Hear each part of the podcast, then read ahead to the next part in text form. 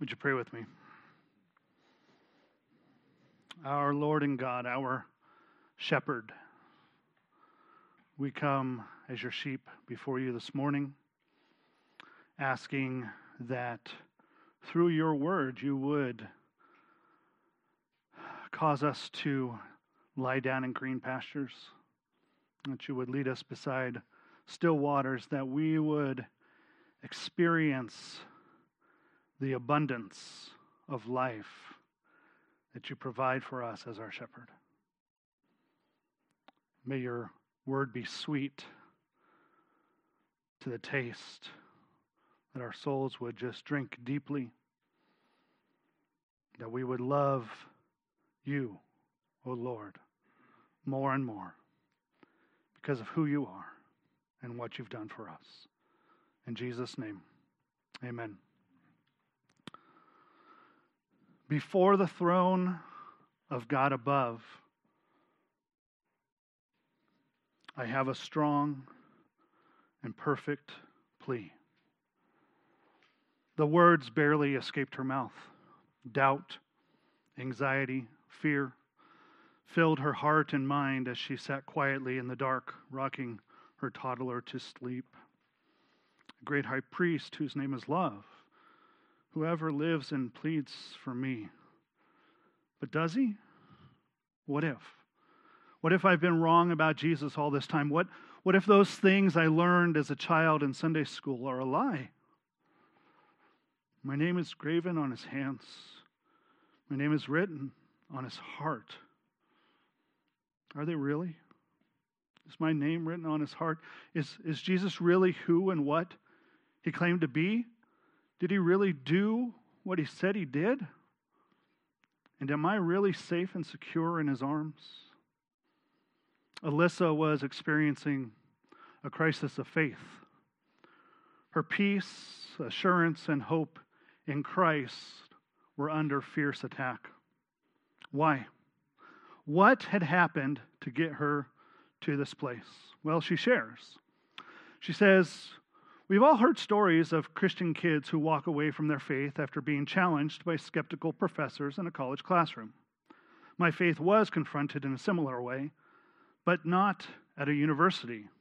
It was challenged in the pews of a church. It was rocked by a pastor who had won my trust, respect, and loyalty. This wasn't some random weirdo I'd met during a street outreach on Hollywood Boulevard who spouted vitriol against God as I handed him a gospel tract. This was an educated, intellectual, calm, and eloquent church leader, someone who expressed love for Jesus. He was a brilliant communicator, and he had a bone to pick with Christianity. Meeting after meeting, every precious belief I held about Jesus was placed on an intellectual chopping block and hacked to pieces. This pastor, this shepherd, used his position of authority to call into question the very tenets of her faith. The virgin birth doesn't matter. The resurrection, well, if you want to believe in something like that. Heaven, well, if it's true, then everyone from all religions will be accepted. Hell? That's simply a sadistic lie designed to manipulate the weak and feeble minded. And substitutionary atonement? Even high schoolers have moved beyond such a primitive, barbaric notion. There are many voices in this world, and they're all vying for our allegiance, all seeking our devotion and clamoring for us to listen to them, to believe them, to follow them. Many of these deceptive voices claim to be biblical and Christian, among them Roman Catholics, Mormons, Jehovah's Witnesses. But those are just the big organized voices. There are multitudes of other wolves more embedded in the church, like the pastor in this story. Charismatic personalities that persuade people to believe in false gospels, false Christs, and all other manner of heresy. The enemy is always trying to steal, kill, and destroy. And he has plenty of voices to use to accomplish that end. He wants to rob us.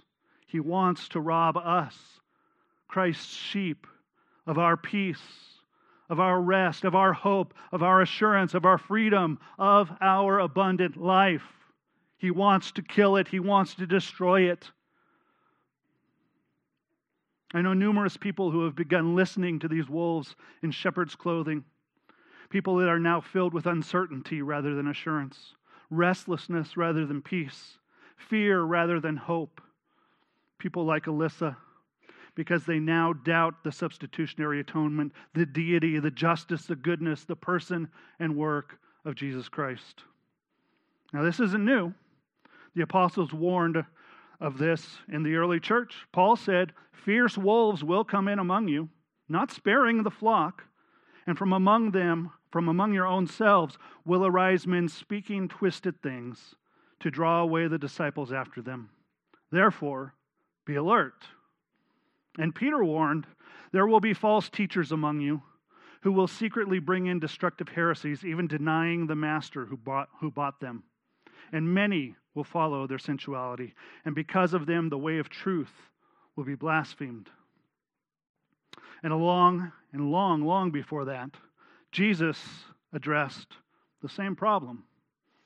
It's what chapter 10 is mainly about. It's why Jesus asserts that I am the good shepherd. I know my own, and my own know me. And the reason why he encourages and promises, My sheep hear my voice, and I know them, and they follow me. Amid this culture where many fierce wolves will come in among us and strive to destroy our peace, assurance, and hope, God wants us to know that since Jesus is the Good Shepherd, his sheep will hear his voice, are known by him, and will follow him. This then is the point of this morning's message. Since Jesus is the Good Shepherd, his sheep will hear his voice, they are known by him, and will follow him. This truth is the foundation of your peace, of every believer's peace, of your rest, of your hope, of your assurance, and it's the protection against the enemy's attacks. This truth is the basis of our experience and enjoyment of the abundant life. So, if you would turn with me to chapter 10 of John. Now, there's a problem here, isn't there? I see it. The problem is that I'm up here telling you these things and asking you to believe them. Just like Alisa's pastor, just like the Pharisees and all other false shepherds do. It can and probably does appear hypocritical and self serving. How do you know that I'm not one of those people that Jesus is talking about in this passage? Or Kurt, or Bill, or Josh, or Mike, or Wolf. I mean, his name is Wolf, after all. It couldn't be more obvious, could it? So, why listen to Wolf and why listen to me? Well, I'm not going to try and convince you. The answer is in the passage. The answer of who to listen to is given by Jesus. He says, My sheep hear my voice. I'm only here to point you to him and his words, to his voice. Look at Jesus' teachings and Jesus' standards of truth as he lays them out here. It doesn't matter whether you believe me, it matters if you believe him. And if I say anything that deviates from or disagrees with Jesus' words here, I beg you, please, please, please listen to him and not me. Okay? Everybody say, okay. Thank you. And then there's another responsibility I have for you all. You need to come to me after and tell me so that I can repent because I want to believe Jesus' words too. It's true of all of us that stand behind this pulpit. If there's anything that we say or have said that you don't understand or that you think deviates from the Lord's word, we want you to come and talk to us about it. Please. We're fallible, and that is the understatement of the year. We want you to know that we're all accessible and want to, to talk with you. I'll be available to talk over here at the side after service. Kurt will be out, Bill will be out in the foyer after service as well if you want to talk to them. Capiche? So let's continue. As we come to this morning's passage, we need to recognize three things to understand it rightly. Thing number one, context. Number two, context. Number three, mm, very good. Actually, there are three points of context here. First, this is a continuation of the story in chapter 9. As a matter of fact, as we pick up in chapter 10, we are mid speech. We are right in the middle of something that Jesus is saying. You see, Jesus had just miraculously given sight to the man born blind. The man had a newfound hope and joy because of Jesus. The religious leaders, well, they're incredulous. And they revile this man and his testimony, and they cast him out. Excommunication. You're done. Get out of here. You're not welcome at the temple or in this community anymore. And so Jesus comes to this man and cares for him. He ministers to him in the midst of this new emotional and spiritual attack. The man believes in Jesus and worships him, and then Jesus says to him, For judgment I came into this world, that those who do not see may see, and those who see may become blind. Some of the Pharisees near him heard these things, and they said to him, are we also blind? If you were blind, says Jesus, you would have no guilt. But now that you say we see, your guilt remains. That's the end of chapter 9. Chapter 10, truly, truly, see, right? It's same, same thing he's saying here. Your guilt remains. Truly, truly, I say to you. He who does not enter the sheepfold by the door, but climbs in by another way, that man is a thief and a robber but he who enters by the door is the shepherd of the sheep. And so Jesus is speaking to and about these leaders, these shepherds of Israel, in the face of them casting this man out that Jesus has just healed. Second, Jesus is comparing and contrasting these leaders with himself. Their actions, their character, with his actions and his character. How he treats God's sheep versus how they treat God's sheep. And third, Jesus is using figures of speech to do it. As John says in verse 6, this figure of speech Jesus used with them. Now, originally, Jesus was using the figure of speech of the physical trait of blindness and equating it to spiritual blindness. But now he, he turns, he pivots a little bit, to a second metaphor about sheep and a shepherd. And it's this second metaphor that really permeates most of the rest of the passage. Now, I know that we don't interact much with shepherd and sheep imagery these days. Any of you know any shepherds? Me either. But sheep and shepherd were commonplace and familiar to Jesus' audience and it was a regular metaphor for spiritual truth. Was, they, they said things like, Oh, come, let us worship and bow down. Let us kneel before the Lord our Maker, for he is our God, and we are the people of his pasture and the sheep of his hand. Jeremiah declared, Hear the word of the Lord, O nations. He who scattered Israel will gather them. He will keep him as a shepherd keeps his flock. And of course, there's that one that none of us know, right? The Lord is my shepherd, I shall not want. He makes me lie down in green pastures. He leads me beside still waters. He restores my soul. And so Jesus incorporates this sheep shepherd figure of speech here to communicate to his audience who he is and to contrast himself with those religious leaders that are challenging him. It's these truths and contrasts that provide us with standards for discernment amidst our culture that's filled with these many dissonant voices clamoring for our attention and allegiance. It's understanding and applying these precious truths that will protect us from the enemy's flaming deceptions that threaten our peace, our assurance, our freedom, and our hope in Jesus.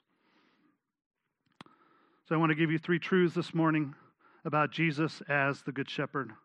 Explain how each of these is contrasted with the false shepherds, and then give you some application. These three truths are as the Good Shepherd, Jesus gathers and guides his sheep, he gives life to his sheep, and he guarantees his sheep of these truths. Number one, as the Good Shepherd, Jesus gathers and guides his sheep. During the riots in Palestine in the mid 1930s, a village near Haifa was condemned to collective punishment by having its sheep and cattle seized by the government. The inhabitants of the town, the village, however, were permitted to redeem their possessions at a fixed price. Well, among them was an orphan shepherd boy whose six sheep were all he had in this world for life and work. Somehow he obtained the money for their redemption. So he went to the large pen where all the animals from the village were kept, offering his money to the British sergeant in charge. The officer told him he was welcome to the requisite number of animals, but scoffed at the idea that he could possibly pick out those six sheep of his. Nonetheless, the young shepherd boy entered the pen with hundreds and hundreds of animals and gave his distinctive call. And immediately, his six sheep separated from the rest of the animals and gathered to him. And then he guided them home. In our passage, Jesus says, The sheep hear his voice, and he calls his own sheep by name and leads them out. When he has brought out all his own, he goes before them, and the sheep follow him, for they know his voice. He goes on to say, I am the good shepherd. I know my own, and my own know me. I have other sheep that are not of this fold. I must bring them also, and they will listen to my voice. So there will be one flock, one shepherd. As the good shepherd, Jesus gathers and guides his flock. Now, notice, he calls, he draws, he gathers them together, he leads them out. This is a major responsibility of shepherds because sheep, well, they're really incapable of doing it themselves. You see, sheep are, are known as being notoriously dim witted. It's been said that there are three levels of stupidity in this world there's dumb, there's dumber, and then there are sheep. It's also been said that if someone says that sheep are as dumb as a brick, they're actually insulting the brick. Want an example? I could have done an entire sermon just on sheep. Here's one example. A few years ago, in Van province, near the Iranian border, some shepherds left their flocks to head to, into a nearby village to grab lunch together. While they were gone, their sheep wandered over to a 50 foot deep ravine, and one after another, after another, after another, plunged to their deaths. 400 sheep. Now, there's good news. Nearly 1,100 other sheep survived. But it wasn't because they didn't follow those other sheep off the cliff. It's because those 400 dead sheep created this nice wall barrier. So as they fell, they bounced down the wall barrier and got back up. And we're like, whoa, what was that? Grass!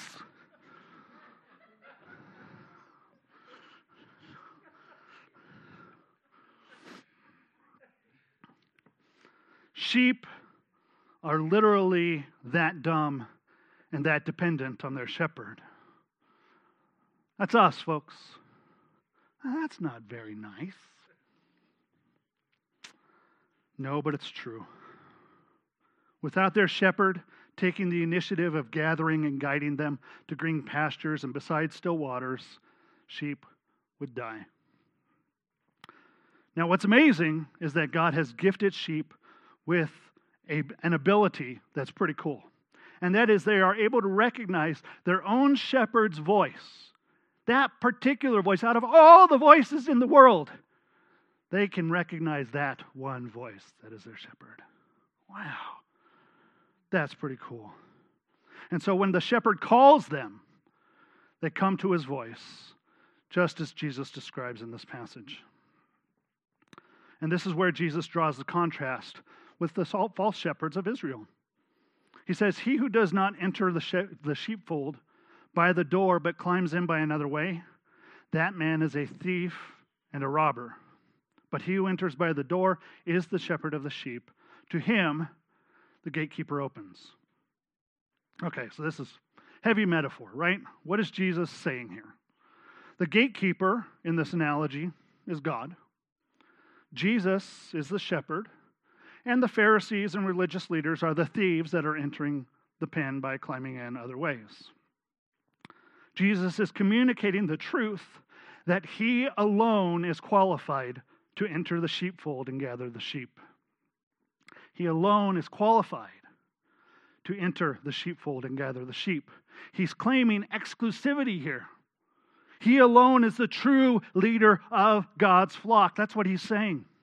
There is no one else qualified. He alone is God's Son. He alone is sinless. He alone is worthy. No one else is. And so all other shepherds that make this claim are deceivers. In the end, they're thieves and robbers trying to steal people from God's flock, trying to steal your freedom, trying to steal your abundant life. The exclusivity of Jesus is hated by all those who are not his sheep. I can't tell you how many people have recoiled when I've said that Jesus is the only Savior, the only Son of God, the only true shepherd of God's people. People get mad. They get mad at me. I was like, but it's not my fault. I didn't make the claim. Jesus did, right? People insist that there must be others who've taught right paths to God like Muhammad or, or Buddha or Charles Taze Russell or Zoroaster or Dalai Lama or Joseph Smith. Yet Jesus says that all such so called prophets, so called shepherds, indeed anyone who teaches that there is any other true shepherd and leader of God's people besides him, people like this, people like Alisa's pastor, authors, TV personalities, popular podcasters, they're strangers and thieves with dissonant voices seeking to rob God's people of their faith and hope in Christ. When these thieves climb into the walls of the church through the social media, television, podcasts, or even in the pulpit and call out to God's true sheep, Jesus says, A stranger they will not follow. Mm. Praise the Lord for that. But they will flee from him for they do not know the voice of strangers.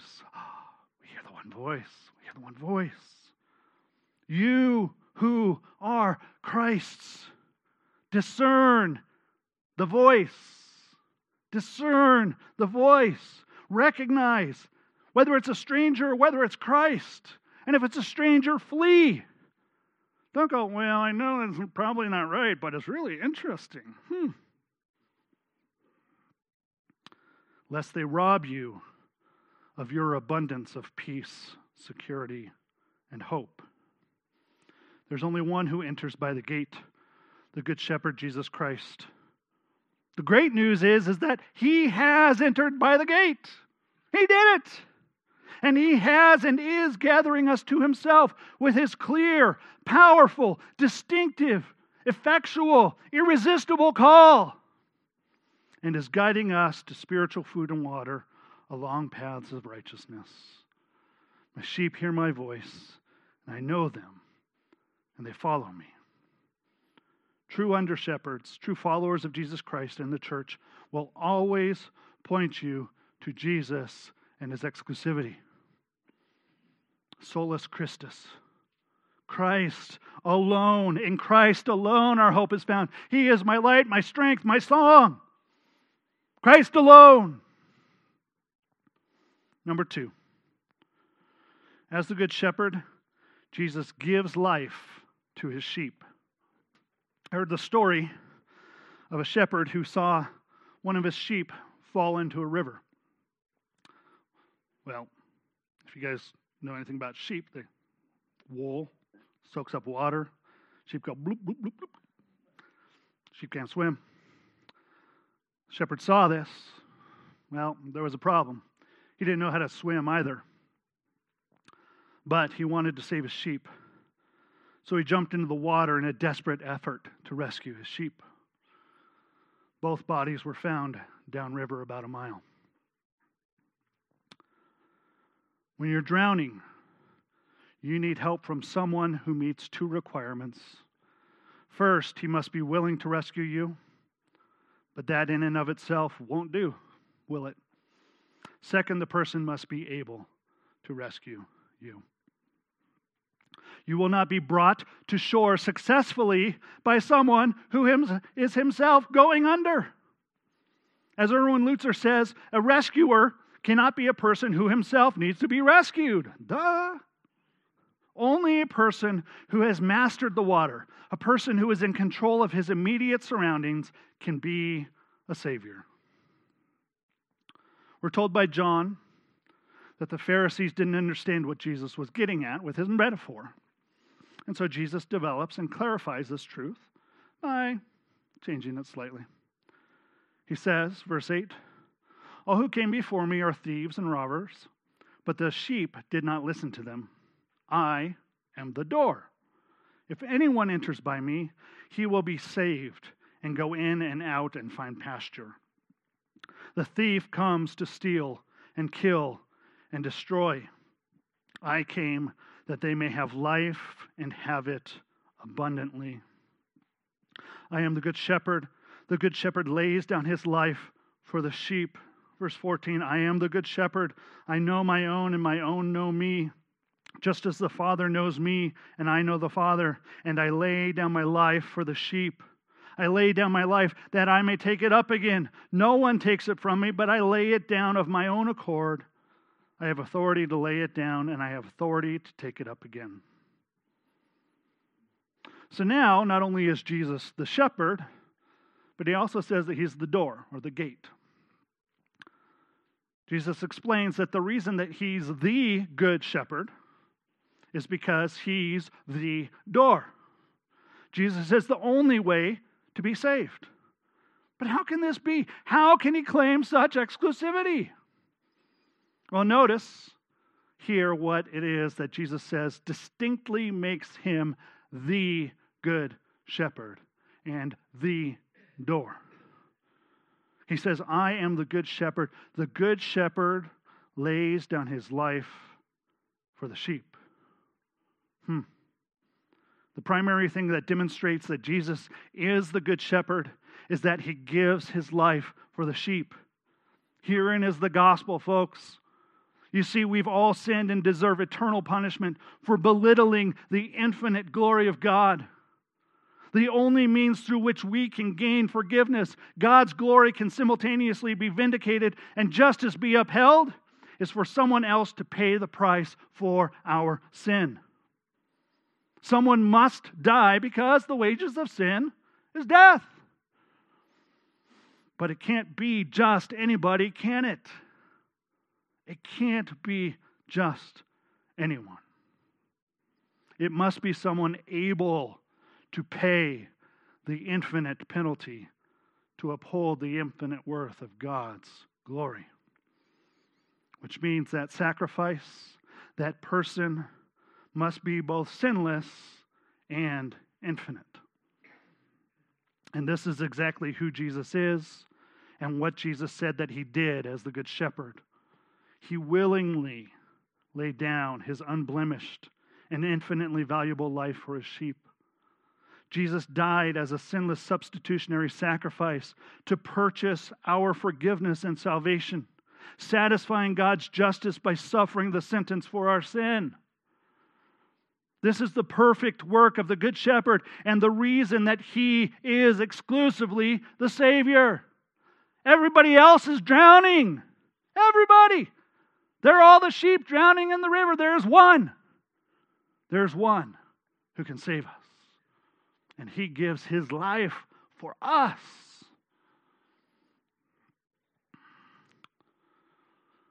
And it is through Jesus giving his life that he gives us both abundant life and eternal life.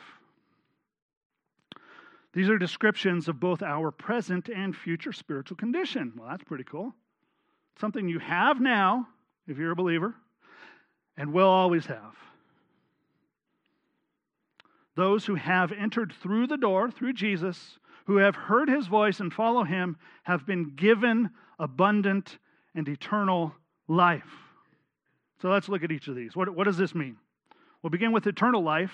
For abundant life is based on eternal life. If you don't have eternal life, you're not going to have abundant life. I guarantee you that. The spiritual life that Jesus has given us is eternal. That means it is perpetual, it is unending. We possess it now and forever.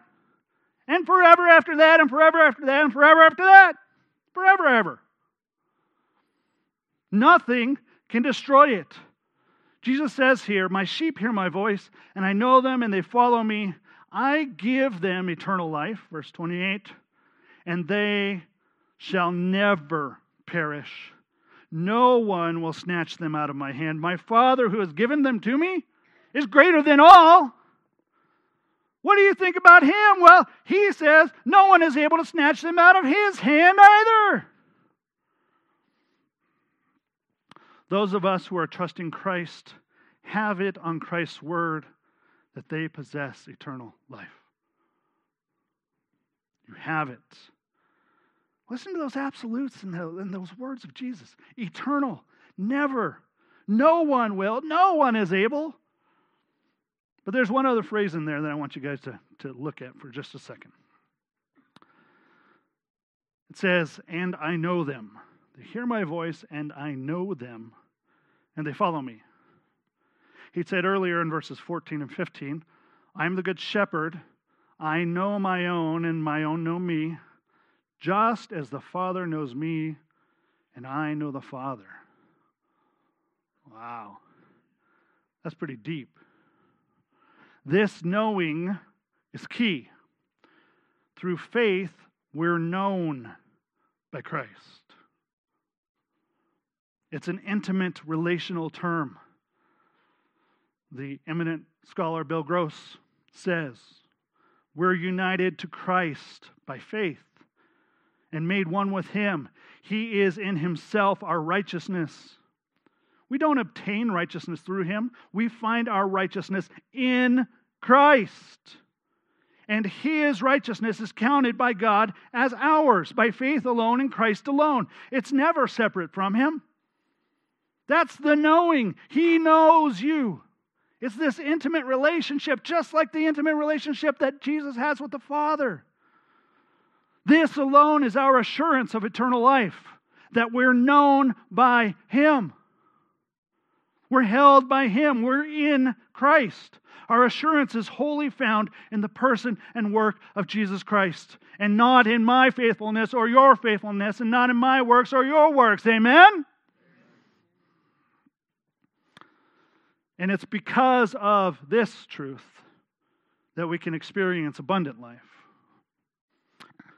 So, what's abundant life?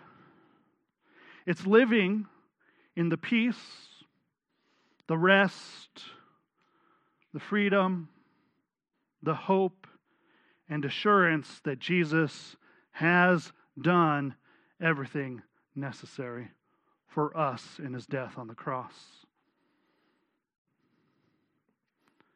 It's living, walking in the peace, the rest, the freedom, the hope, and the assurance of what Christ has done.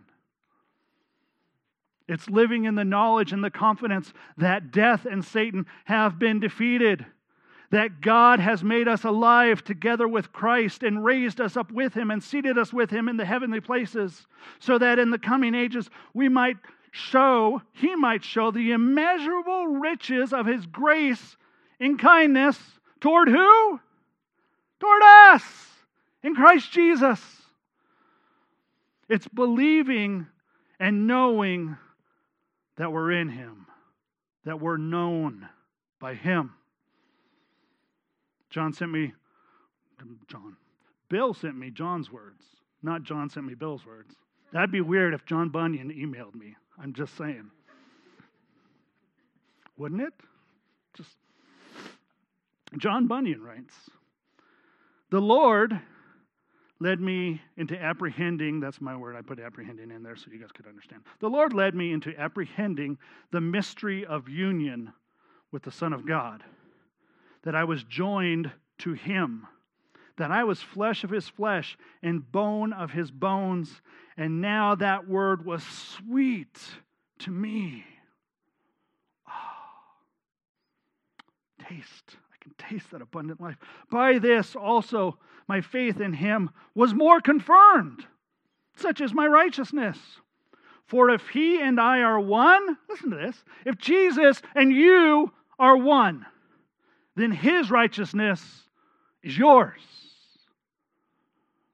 His merits are yours. His victory is yours. That's abundant life.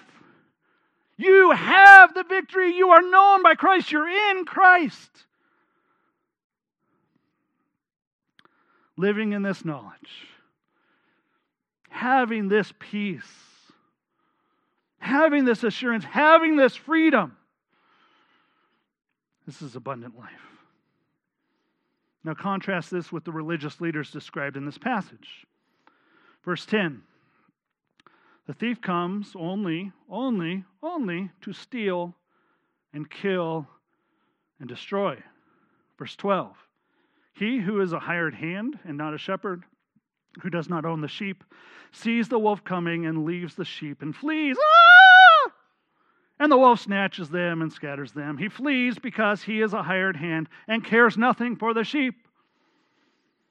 He then goes on to say, Many of them said, Jesus, he has a demon. This guy's insane. Why would you listen to him? False shepherds say the same. They want you to hear their voices, not his, so they can steal and kill your present experience and assurance of these truths, to destroy your abundant life in Jesus in the here and now. Now, now hear this. This is important. The enemy cannot do anything in relation to your salvation, right? We just covered that. It's eternal. Forever. Done. Period. Mic drop. It's over. So, since he can't do anything about your salvation, he's going to attack the abundance of experiencing its truth.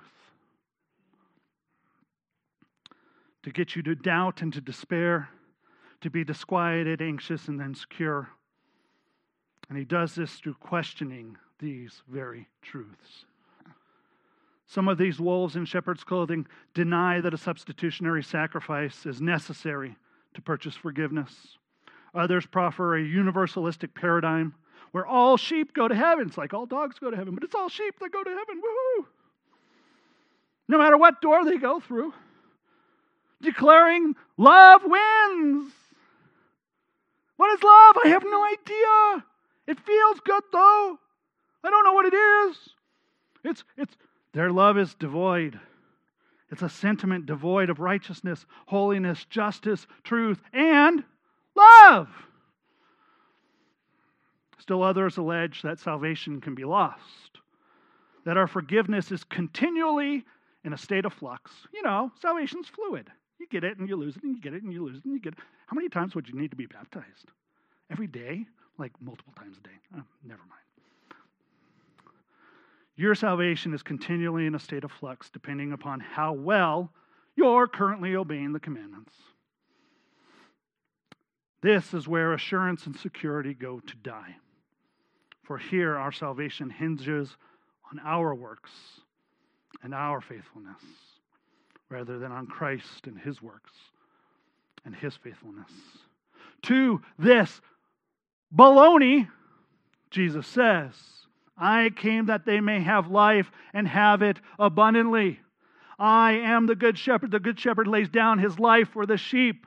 I am the good shepherd. I know my own, and my own know me, just as the Father knows me, and I know the Father. And I lay down my life for the sheep. My sheep hear my voice, and I know them, and they follow me. I give them eternal life, and they shall never perish. And no one will snatch them out of my hand. My Father who has given them to me is greater than all, and no one is able to snatch them out of the Father's hand. I and the Father are one. And this leads us to our final truth. As the Good Shepherd, Jesus guarantees his sheep of these truths. Look again at how Jesus assured or guaranteed his audience that these things that he said are true. He says, I give them eternal life, they'll never perish. No one will snatch them out of my hand. But then he brings the Father in. My Father who has given them to me. There's a whole doctrinal thing there, but we just don't have time. This Father, he is greater than all. And no one is able to snatch them out of the Father's hand. I and the Father are one. The basis upon which Jesus can guarantee that these things are true and will happen exactly as he has said is his union with the Father. I and the Father are one. Now, when he said this, it didn't go too well. The Jews picked up stones again, again. I, I love that just little again that John put in there because it wasn't the first time.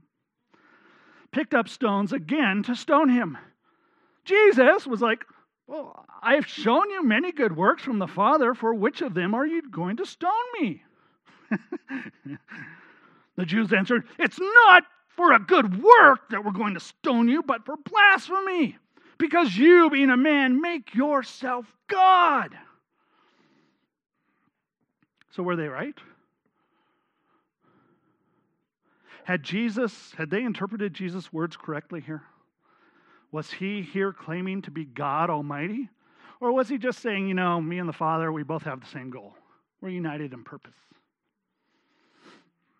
Well, the short answer is yes! They understood Jesus clearly and unreservedly.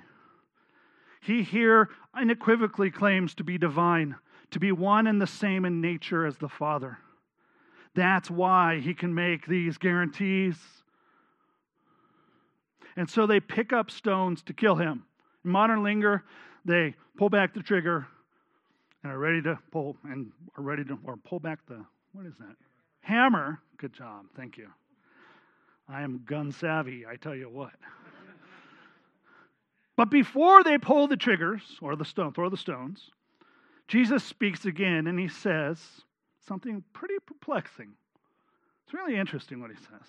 He diffuses this volatile situation. I mean, it is volatile. They're ready to kill this man, right?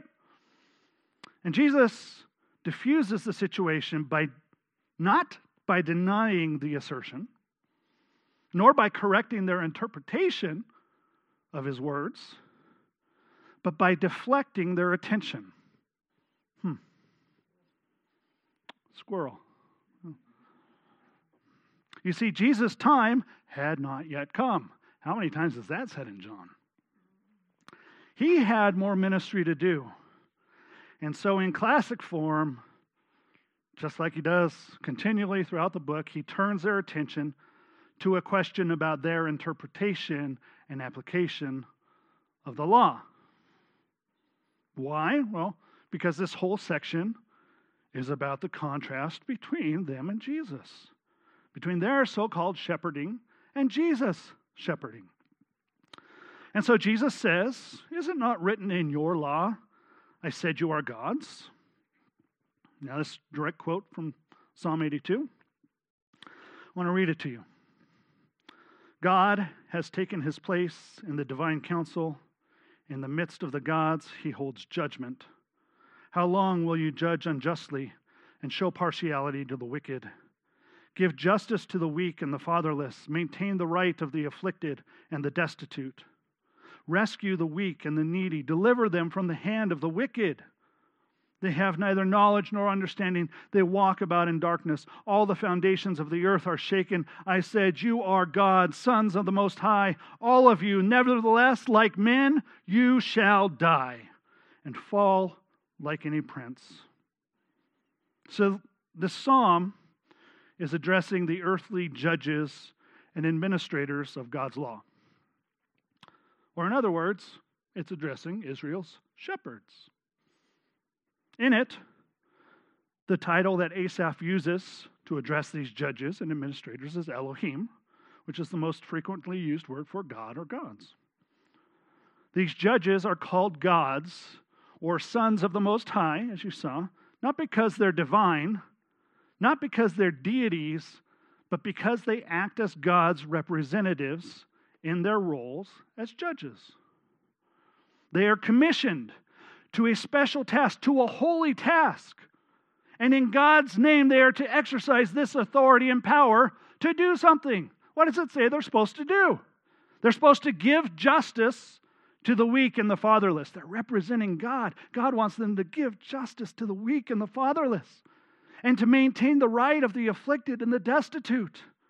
You represent me in rescuing the weak and the needy and deliver them from the hand of the wicked. That's pretty simple, straightforward task for Israel's shepherds, right? No! Not them, it is. Yes, this psalm is not praising these judges for rightly discharging their duties, but it's rebuking them for their wicked and unjust exercise of their authority that they've been given. Jesus here turns the discussion from his claims to them and their wickedness. Rather than deal with their challenge, he turns the tables to challenge them and their duplicitous and inconsistent use of Scripture. They wouldn't dream of charging the psalmist with blasphemy, so why then do they charge Jesus? If it was proper of Asaph to call these unjust rulers sons of the Most High, he calls unjust rulers gods and sons of the Most High how much more appropriate is it of Jesus, who did everything that he was supposed to do as a shepherd of Israel, to make the claim that he is the Son of God, which is what he says. If, if he called them gods to whom the word of God came, and scripture cannot be broken, do you say of him whom the Father consecrated and sent into the world, You are blaspheming because I said I am the Son of God? But they're not concerned. They're not concerned with what is right, with a right interpretation or right administration of the word. Jesus is inferring that his accusers are just like the judges in this psalm who have the word of God and yet misuse it. They misapply it. He's saying, Look in the mirror. He flips the accusation of wrongdoing around and he points it at them. I wish I were cool like that. Jesus is applying this psalm's true rebuke to them because they continue to judge unjustly and show partiality to the wicked. Why do you think they kicked the blind man out of the temple? They're the ones who have neither knowledge nor understanding and walk about in darkness. Oh, wait, this goes back to that first analogy that Jesus uses. They claim to see, they're blind, they walk in darkness. They claim to be Israel's shepherds who represent God, but they're thieves and robbers. In essence, Jesus say, is saying, Look at my works and look at theirs.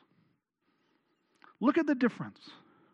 Compare us to see which of us is truly God's representative.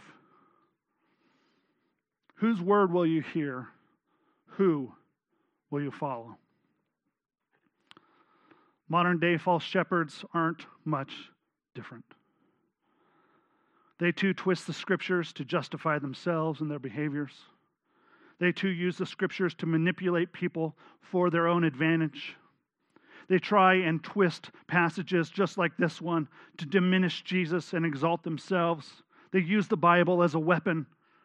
They walk about in darkness while proclaiming to see the light and summon you to listen to them. Listen to me. Listen. I've got some truth for you. They walk about in darkness while proclaiming to see the light and beckon you. Come on. They proclaim a Jesus who is not God with a gospel that cannot save to God's, God's people, God's sheep to lose their confidence and assurance. To this, Jesus replies, My sheep hear my voice, and I know them, and they follow me.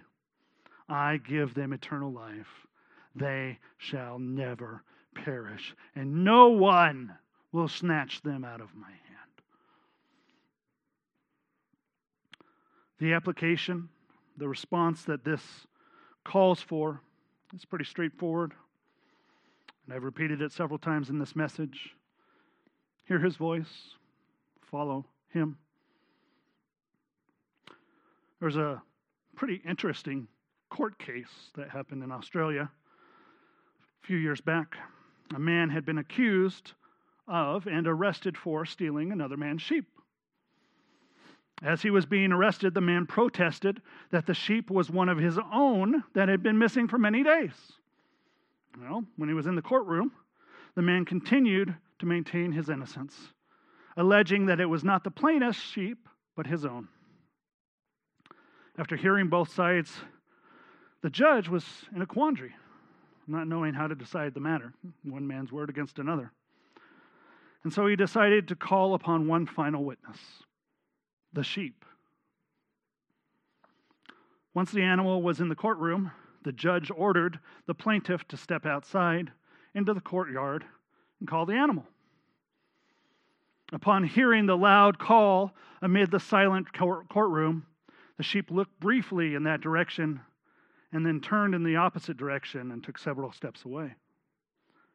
The judge then instructed the defendant to go into the courtyard and do the same when the accused man began to make his distinctive call with his distinctive voice. The sheep let out an excited bleat and bounded toward the door. It was obvious that the sheep recognized the familiar voice of his master. The judge said, He knows, his sheep knows him. And he dismissed the case and returned the sheep to its proper owner. Hear Jesus' voice and follow him. Become totally familiar with it so that you discern between it and others and walk in the peace and confidence of his deity and exclusivity. Rest in the security and assurance of his sin atoning sacrifice and conquest of death. Rejoice that he has gathered you to himself, that he knows you, and will stay by your side to guide you to green pastures and beside still waters. If I can get the worship team to come forward. I thought I would just read Psalm 23 over you.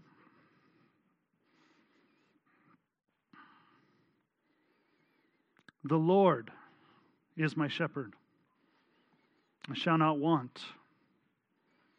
He makes me lie down in green pastures.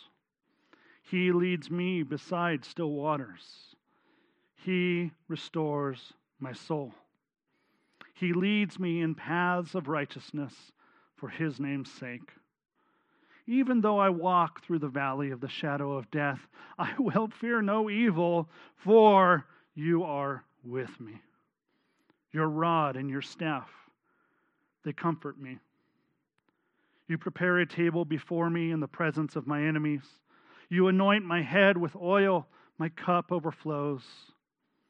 Surely goodness and mercy shall follow me all the days of my life, and I shall dwell in the house of the Lord forever. Amen.